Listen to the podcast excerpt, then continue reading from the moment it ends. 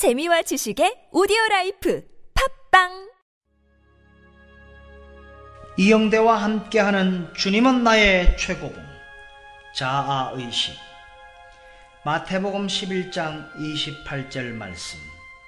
내게로 오라. 하나님은 우리가 그리스도 예수 안에서 온전한 삶을 살기를 원하십니다. 그러나 이러한 삶은 외부로부터 공격을 받을 때가 있습니다. 그러면 우리는 사라졌다고 생각했던 자아의식의 습관에 빠져들게 됩니다. 자아의식은 하나님 안에서의 온전한 삶을 가장 먼저 흔들어 놓는 것입니다. 자아의식은 계속적인 내면 세계 속에서의 씨름을 만듭니다. 자아의식은 죄는 아니지만 신경이 과민할 때나 갑자기 새로운 환경에 던져질 때 발생합니다. 우리가 하나님 안에서 완전해지도록 온전하게 되지 않는 것은 하나님의 뜻이 아닙니다. 주님 안에서 참된 안식을 방해하는 그 어떤 것도 당장 치료되어야 합니다. 이러한 자아의식적 과민성은 무시한다고 치료되는 것이 아니라 오직 예수 그리스도께 나아감으로 치료됩니다.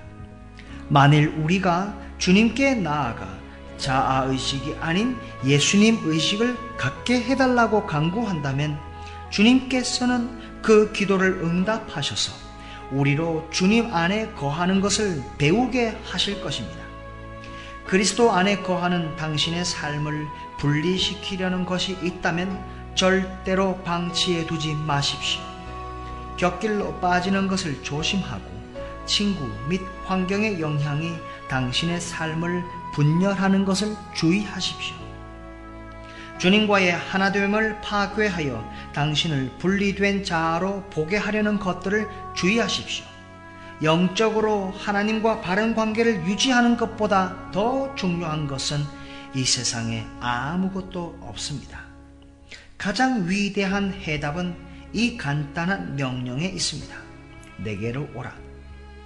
우리의 지적, 도덕적, 영적 실체의 깊이는 이 한 말씀으로 측정됩니다.